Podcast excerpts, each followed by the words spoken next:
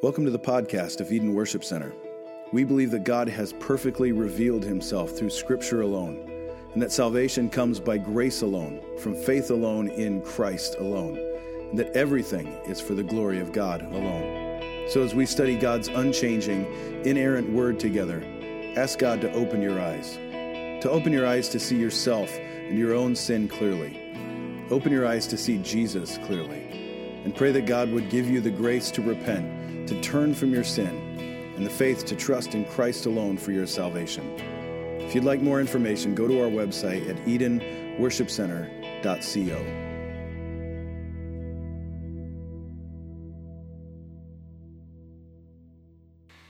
Okay. Well, good morning, everyone. Uh, we apologize about the technical problems that we're having here. Uh, technology is great when but uh, it's a challenging situation today. I hope you're having a great July 4th weekend and celebrating. We celebrated with Miriam and Josiah as they got married yesterday, and today we celebrate as uh, Tim and Angel Cleveland are celebrating a wedding anniversary today. So, whatever you're celebrating this weekend, I hope you're having a blessed time. Would you take your Bible with me and turn to Exodus chapter 18? And if you would, would you stand with me as we honor the Word of God? Exodus chapter 18, verse 1. Now Jethro, the priest of Midian, Moses' father in law, heard all that God had done for Moses and for Israel's people, how the Lord had brought Israel out of Egypt. And Jethro Moses' father-in-law took Moses' wife Zipporah, after he had sent her away, and her two sons, of whom one was named Gershom, for he said, I've been a sojourner in a foreign land, and the other, whose name was Eliezer, for he said, The God of my fathers was my help and delivered me from the sword of Pharaoh. Then Jethro, Moses' father-in-law, came with his sons and his wife to Moses in the wilderness where he was camped at the Mount of God. And he sent word to Moses, I, your father-in-law Jethro, am coming to you with your wife and your two sons with her. Then Moses went out to meet his father-in-law, and he bowed down, and he kissed him. And they asked each other of their welfare, and went into the tent. Moses told his father-in-law all that the Lord had done to Pharaoh and to the Egyptians for Israel's sake, all the hardships that they had befallen them on the journey, and how the Lord had delivered them. And Jethro rejoiced over all the goodness which the Lord had done for Israel in delivering them from the hands of the Egyptians. So Jethro said, Blessed be the Lord, who delivered you from the hands of the Egyptians and from the hand of Pharaoh who delivered the people from under the hand of the Egyptians. Now I know that the Lord is greater than all the gods he knew, and it is proven when they dealt roundly against the people. Then Jethro, Moses' father-in-law, took a burnt offering and sacrificed to God, and Aaron came with all the elders of Israel to eat and his father-in-law with the Lord. God, thank you for your word. Would you just open our eyes to see and our ears to hear and our hearts to receive what you have for us? Would you bless the word of my mouth and the meditations of my heart? Let them be acceptable in your sight, O Lord, for you are my strength, my rock, and my redeemer. Amen. Thank you. You may be seated. I'm amazed at how quickly word spreads through the ancient world and how accurate that word was because here we see this chapter opening and Jethro, Moses' father-in-law, hears about all that God has done. And we'll talk a little bit in a moment about the words that are used here for God. But in this case, he hears about what Elohim had done in Egypt and how Jehovah had delivered Moses and the children of Israel. How did he get all this information? Well, in part, it had to come through his daughter Zipporah. I'm sure she would have told him some. And we also know that merchant caravans, uh, they were a prime source of information in those times. Well, for our time together this morning, I want us to really focus on three areas. Number one, we want to talk about the return of Zipporah and the restoration of the family of Moses. I want to talk about Jethro, who is a Gentile and yet has a foundational, at least a fundamental belief in God. And finally, we're going to look at the counsel that Jethro gives to his son-in-law. Now, look at verses 1 through 6. Fascinating passage of Scripture. Note where this is all taking place. Jethro comes where Moses is. Verse 5 says that he was at the mountain of God. Now we know that's Mount Horeb, also referred to as Mount Sinai in various passages. But the point I want to see is that real restoration comes in where the presence of the Lord is and where the word of the Lord is. Without those two things, without His word and without His presence, there's no real restoration that takes place in our life. I think it's significant as well that both of these children are named. I don't want to miss that. Not only are they named, but we are told the meanings behind their. Kids, don't miss this. This is really important because you are important to God, and God knows your name. Later today, uh, in our family I, I want you to focus to talk about the names that you have. Kids, there's no doubt in my mind that your parents thought a lot, and, and I'm sure they prayed a lot about what name to give you. Your name has meaning, and so do you. And God has an eternal purpose for your life. The first son, look at verse 3. His name is Gershon. Moses says, I was a sojourner in a foreign land. His name means foreigner. This land is not my home. Christians, what a reminder that this is for us, that this world is not our home. I love that old that hymn of the church that says, This world is not my home. I'm just a passing through. And it's important for us as Christians to understand that we have an eternal home. And this life on this earth is only temporary. It's not like we're going to be here forever. The second son, we see his name in verse 4, Eliezer. The God of my fathers was my help and delivered me from the sword of Pharaoh. What a powerful name. God is my help. Now, the Bible doesn't tell us exactly when these boys were born. No doubt that Eliezer, the goodness, was either born just before Moses returned to Egypt or maybe even on the journey. We don't know. And he is most likely the child that Zipporah circumcised. Remember in Exodus chapter 4, when God comes and, and Moses is going to die, thanks to the quick action of Zipporah, the life of Moses is spared, and she circumcises the child and throws things at Moses' feet and says, You're a bloody husband to me. You see, it was the shedding of blood that became a stumbling block to Zipporah. And I thought, what a what an amazing thing. And there is a New Testament parallel. Let me just read to you what Paul writes to the Corinthians. This is chapter 1, beginning in verse 22. For indeed, Jews ask for a sign, and Greeks search for wisdom. But we preach Christ crucified. To the Jews, a stumbling block, and to the Gentiles, foolishness. But to those who are the called, both Jews and Greeks, Christ, the power of God and the wisdom of God, because the foolishness of God is wiser than men, and the weakness of God is stronger than men. It through this whole thing of the shedding of blood, coming into covenant relationships, Christ's crucifixion brought us back into covenant relationship with God. Zipporah didn't understand the significance of circumcision, this sign of covenant relationship. Well, following the events in chapter 4, Zipporah goes back to her father, and we see here in chapter 18 that Moses actually sent her home. She does not leave the home of Moses under the best of terms. Was reminded as I went through this, you know, those of us who are in leadership, we cannot take our marriages, we cannot take our families for granted. Here's Moses, the great deliverer, the great lawgiver, and yet there are problems within his home and within his marriage. We don't have the time this morning to really delve into that.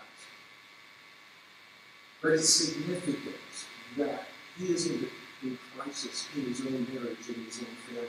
But what a beautiful thing here in chapter 18, God brings about restoration. Now, for those of us today, especially the romantic uh, within us, wants to know details. We'd like to know what was it like when Moses first laid eyes on Zipporah? Did Zipporah come running and throw her arms around Moses and hug him and kiss him? What about the boys? And how old were they? We don't know. We want details. The Bible doesn't give us those details. The only thing we know is that Jethro brings him back. I thought it was interesting what Arthur W. Pink says about this reunion and this restoration. Let me just read to you what I found that he said. Zipporah, restored to Moses, is a perfect type of Israel, or the Jews, being brought back to the Lord. Israel, then he goes on to say, will not be restored to God until the rejected Messiah is manifested on the earth as the King and Lord. Now, we're praying for the peace of Jerusalem. We're praying that the Jewish people, not only in Israel, but around the world, will come to embrace Jesus Christ as their Messiah. And I, I think Arthur W. Pink is correct in what he says that Zipporah represents a type of Israel, the Jewish people, God's chosen people, whom he is going to draw back to himself. And we pray that that comes quickly. Notice what happens in verse 6. No doubt there had to be some strain going on, some fear, some apprehension on Jethro's part, because in verse 6, he sends specific word to Moses and say, Hey, I'm your father in law, I'm coming. Now, I know there are a lot of, of jokes, if you please, things that are being said about in laws and outlaws and when the relatives come to visit. And I understand that in some families that creates a whole lot of tension. I think it's interesting that Jethro wants Moses to know he's coming in peace. He's got his daughter, he's got his two grandsons, and he's coming to see his son in law with them and to bring them back. It could have been a very tense situation. I think it says something very positive about Jethro that he would communicate in advance I'm coming, and here's the reason I'm coming, and I'm coming in peace. Now, I have to tell you that what happens here with Jethro and the Counsel of Jethro, Arthur W. Pink doesn't look at very favorably. Uh, he, he speaks rather negatively, in fact, about some of these things and the counsel that goes on here. But before we get into that, let, us talk a little bit about Jethro. What does the Bible tell us? It says in verse 1 that he was a priest of Midian. Now we know that the Midianites worshiped many different gods. And while Jethro is a descendant of Abraham, he is clearly a Gentile. But he does acknowledge God. And again, that would not be unexpected because the Midianites acknowledged many gods. But we're going to see in these verses that he says, I know that Jehovah is the God of gods. He is the only living and true God. So we know that. Look at what he says in verse 1, and, and I pointed this out earlier, but let me come back to this. And let me just insert the Hebrew names for God that are used here. Now, Jethro, the priest of Midian, Moses' father in law, heard of all that Elohim, that is the name of the creator God of the universe, had done for Moses, for Israel, his people, and how Jehovah, that's the covenant name of God, who redeems his people, had brought them out of Egypt. Awesome things that are being said here. Look at verse 9. Jethro rejoices in the goodness of Jehovah. Now, how did he come to know these Hebrew names? Bible doesn't tell us.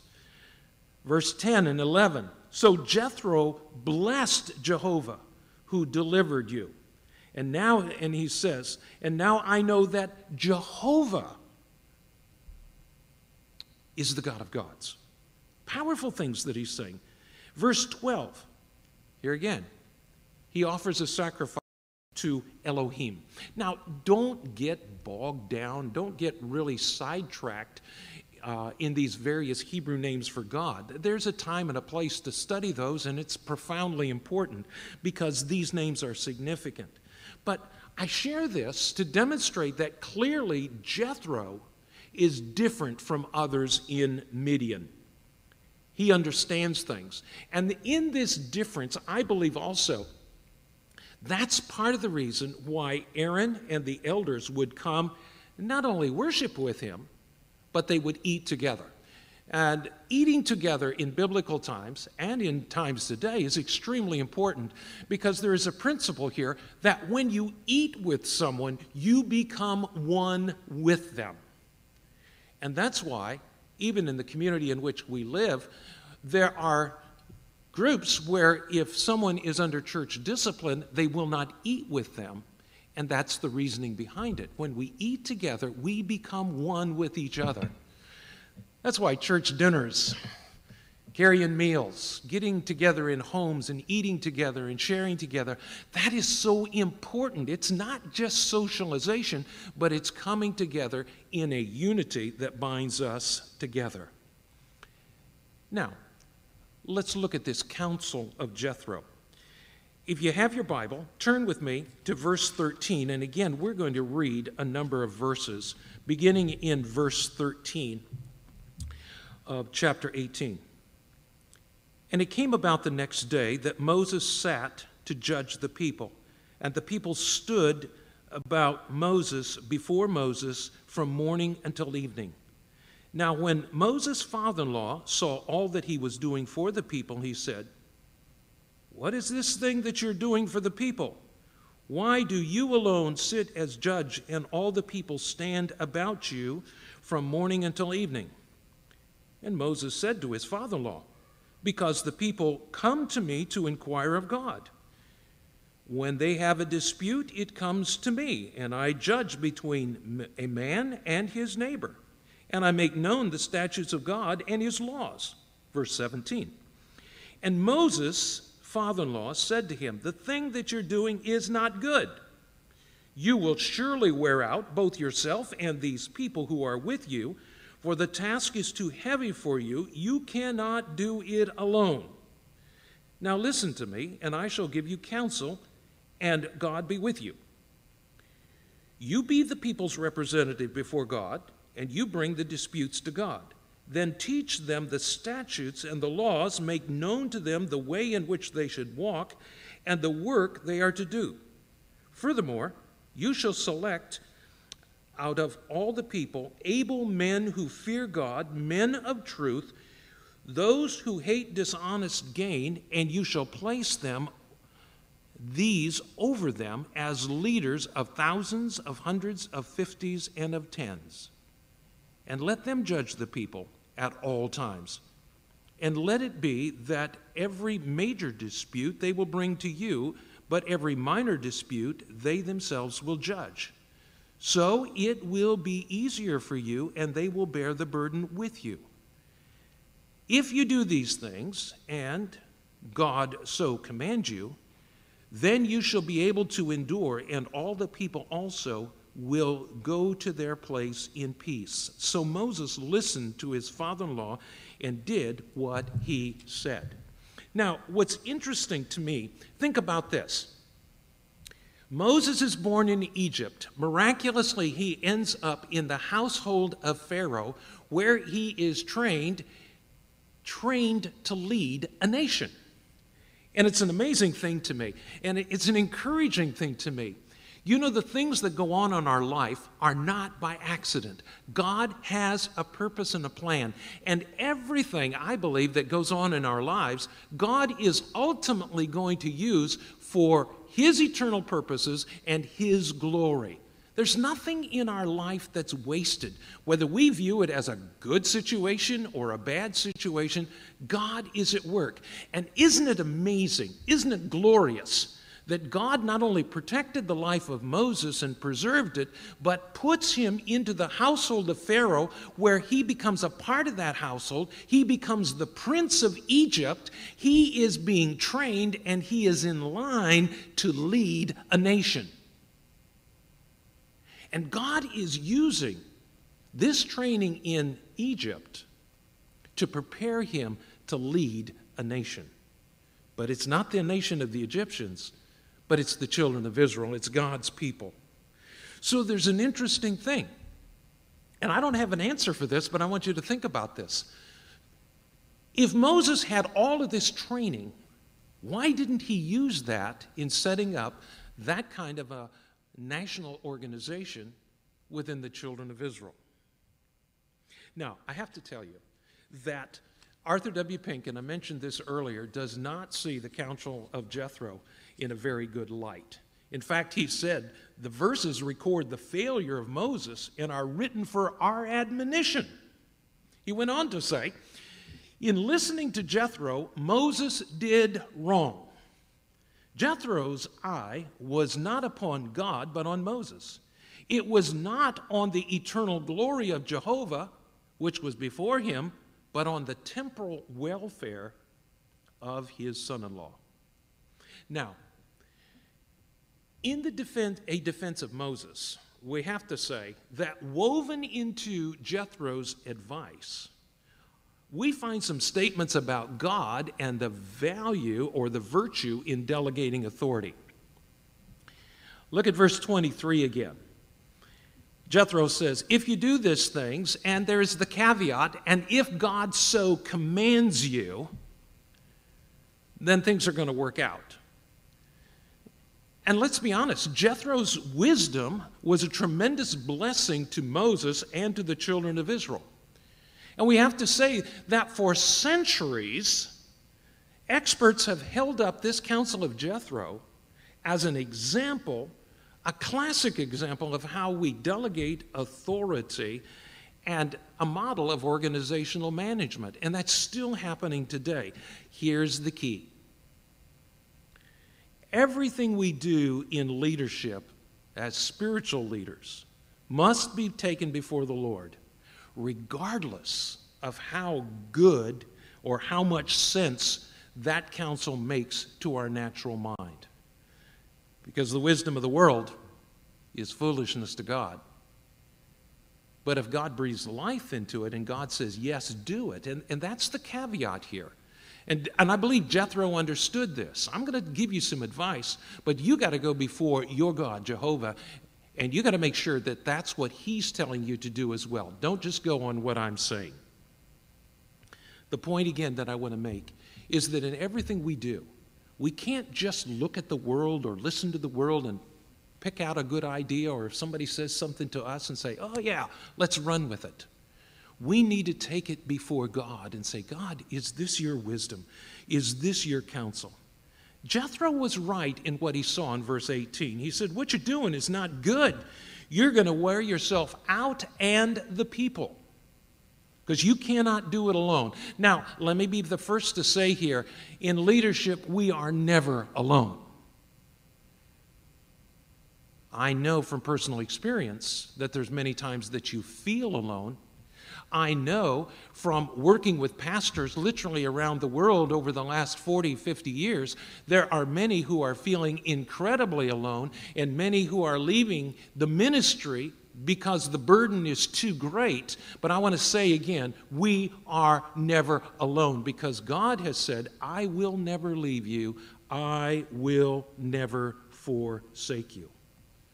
Now, that being said, the burden the responsibility, the weight of the ministry is far greater than one man or one man's family can carry.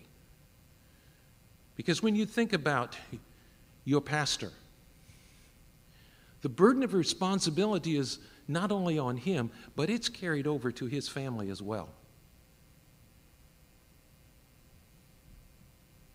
And there's no man can bear under that weight alone. First of all, we need to be drawing on God. And I will tell you, the biggest challenge for us in ministry is we spend so much time in God's Word getting things for you, but we don't spend enough time in God's Word for ourselves. And everything we do in ministry focuses around you focuses around reaching out and being a blessing and ministering to people in the community. And you get so busy doing that that you don't take time for yourself. Now, I'm going to let you in on a little secret. Maybe it's a uh, psychological crutch. I don't know. If it is, it's what I need and it's what I do. I have learned that when it comes to personal time in the Word of God, I've got to use a different translation. Because if I use the translation that I preach out of, something inside of me is, oh, I'm reading this and say, oh, yeah, people connect with that. That's going to be good for them. That's going to help them. But when I spend time in God's Word with a different translation, then it's for Harold. Because I need to be built up, I need to be strengthened in the inner man. And if I become weary in well doing, it's bad for me, it's bad for my wife, it's bad for you as a church because I am so physically, spiritually, emotionally spent that I cannot lead well. And so we come to the counsel of Jethro.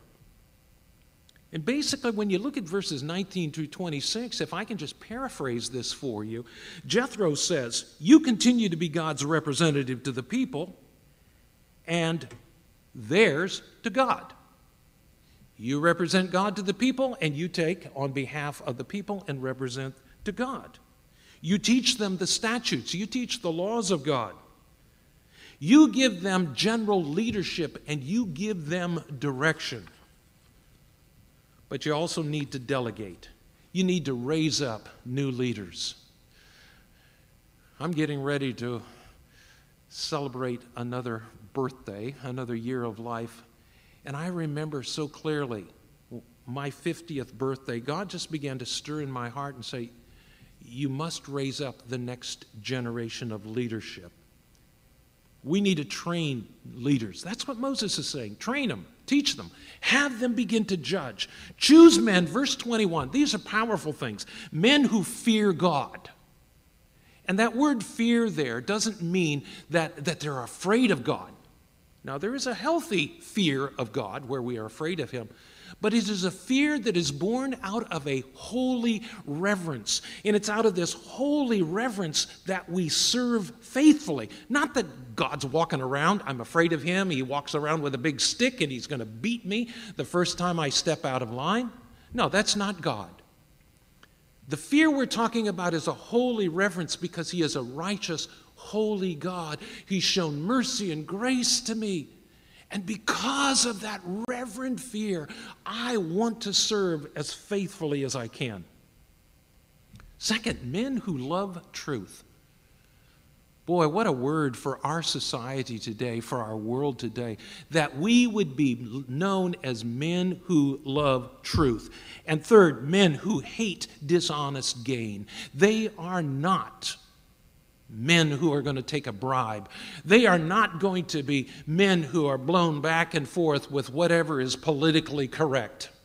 Now, I will be the first to admit that uh, one of the things that I have used in, in a humorous way is in the political world that I have operated in in the last 25 years. I've made a joke and, and I said, Well, some of my friends are for and some of my friends are against this issue, and I'm for my friends. No, these are men who stand on the Word of God because they love truth. And they're not concerned about being on the right side of history. We hear a lot about that in our culture today, that with various things that are going on, we want to be on the right side of history. We're not worried about being politically correct. We're concerned because we are lovers of truth, God's truth, that we are going to stand for the truth of the Word of God, even if we are criticized and misjudged. And what I'm saying to us, if you haven't figured it out already, is that these same characteristics of, of holy reverence and fear of God, lovers of truth, those who hate dishonest gain and aren't going to take a bribe. These are the same character qualities that we need in leadership today. God's people desperately need these kinds of leaders. And I hope for those of you who are a part of the EWC family, you know that that's our heart here. That we want to be people who love God, who wholly reverence Him, who love His Word, who love truth, who are going to stand for what's right, and we're not going to uh, bend with the winds of political correctness, but we're going to stand for truth. I think it's interesting. Verse 24 tells us that Moses listened to the counsel of his father in law Jethro.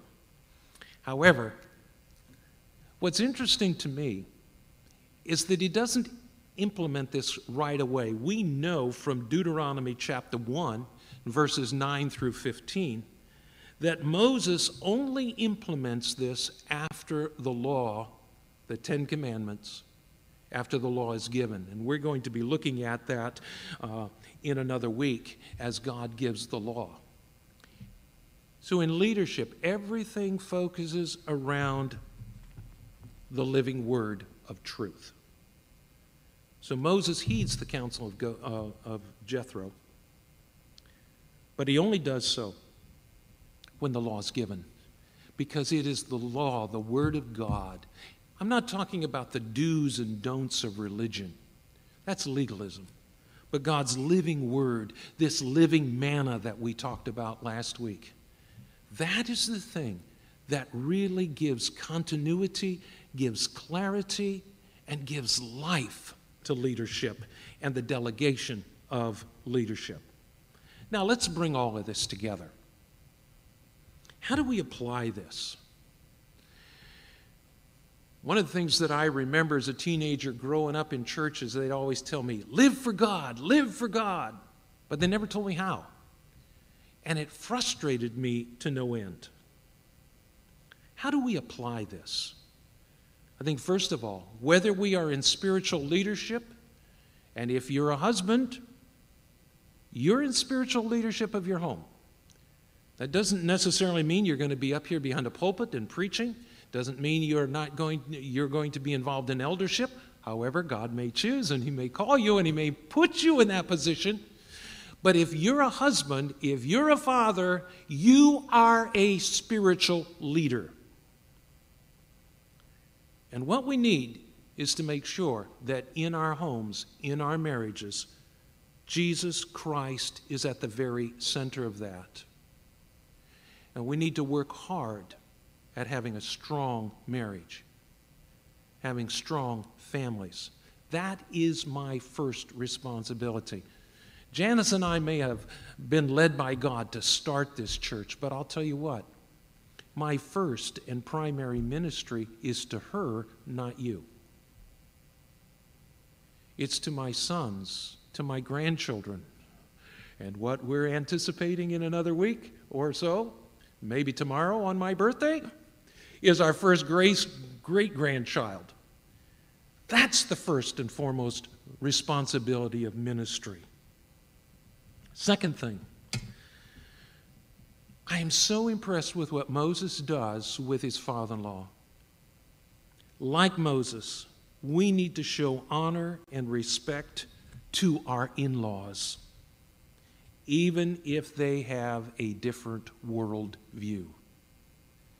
There are so many jokes that go on in society about mothers in law or fathers in law. May I plead with us not to be party of that. And it's important for us as dads to communicate respect to our children that they need to respect and honor their grandparents. I'm amazed at what Moses does. If you go back and you think about what he did when Jethro comes, what does he do? He bows before him. That's a sign of humility. It's a sign of honor and respect and submission.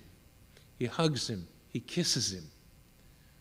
And I'm not telling you, have to kiss your mother in law or kiss your father in law, but do you get the point here? And we need to be communicating that to our children that this is how we treat family. Last but not least, we need God's divine guidance. We need God's wisdom. We need that discernment when it comes to knowing the difference between the well intended advice and what is the wisdom of God. Arthur W. Pink may have been right that Moses made a mistake and that, that Jethro's advice was only well intended from a human uh, standpoint. That could be true. So, what's the difference? How do we know the difference between well intended advice and the wisdom of God? And we learn that through prayer and waiting on God. And I want to encourage us that as we see things, as we hear things, as things are said to us, that we say, Oh, Holy Spirit, give us wisdom and give us discernment. That we may be people who walk in the wisdom of God. Let's pray. Father, would you take your word, cause it to be planted with deep within our hearts let your word become flesh in us so that we are changed, so that we will rightly represent you, that you will be glorified in us and through us as individuals, as families, and as a church. For it's in your name we pray with much thanksgiving. Amen. Worship team, come and lead us. Thank you, worship team. Um, and thank you for your understanding this morning as you're watching the live stream, as we've had some technical challenges. And a big thank you, Lord Jesus, for people like Justin Geigley who figures things like this out. And it's just a reminder that it's not about us, it's not about a production, it's about God's Word just finding a fertile place in our hearts and lives. And that's why family talk is really important. I would just say to you that if you go out on the church's Facebook page, you're going to find this listed out here. And dads, please don't miss this opportunity to impart spiritual truth, a Christian worldview to your kids and to your family. And there's several things that I want you to talk about. Uh, parents, talk with your children, first of all, about how and why you gave them the name that you gave them. Where'd that come from? Talk about how you prayed. Talk about how you talked and decided between yourselves about the name, what their name means, and talk about how God has an eternal purpose and eternal destiny. Number two, talk about uh, how you react when someone sees you doing something and then offers you advice. How do you handle when someone offers you advice, especially if it is unsolicited? And then, number three, talk about your reactions. And what does that reaction that you're having tell you about yourself? Finally, talk about this as families, how do we know the difference between godly advice and the wisdom that is of this world? There is a wisdom of the world, and it has value, but then there's godly counsel.